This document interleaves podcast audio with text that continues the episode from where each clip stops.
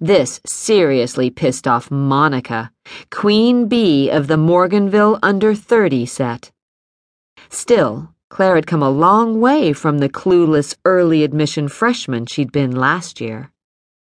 When Monica tried to bully her, which was virtually certain to happen at least a couple of times every week, the outcome wasn't usually in Monica's favor, or always in Claire's either. But still, a draw was better than a beatdown in Claire's view. Everybody was left standing. Claire's first stop was at the campus student store, where she bought a new backpack. Sturdy, not too flashy, with lots of pockets inside and out. She ducked into the next bathroom she found to transfer the contents of her taped together book bag to the new one, and almost threw the old one away. But it had a lot of sentimental value somehow. Ripped, scuffed, stained with all kinds of things she didn't want to remember. But it had come with her to Morganville, and somehow she felt that throwing it away would be throwing away her chance of ever getting out of here. Crazy, but she couldn't help it.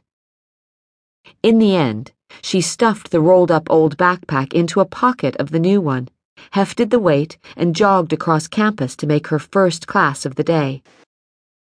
Three uneventful and mostly boring hours later, she ran into Monica Morrell, who was sitting on the steps of the Language Arts Building, sunglasses on, leaning back on her elbows and watching people go by. One of her lipstick mafia girls was with her, Jennifer. But there was no sign of the other one, Gina. As always, Monica looked expensive and perfect. Daddy's estate must be holding up well, no matter what the economy dudes were saying on TV. And Jennifer looked as though she shopped the cheap knockoffs of what Monica bought for full price. But they both looked good and about every 30 seconds some college boy stopped to talk to them, and almost always got shot down in flames.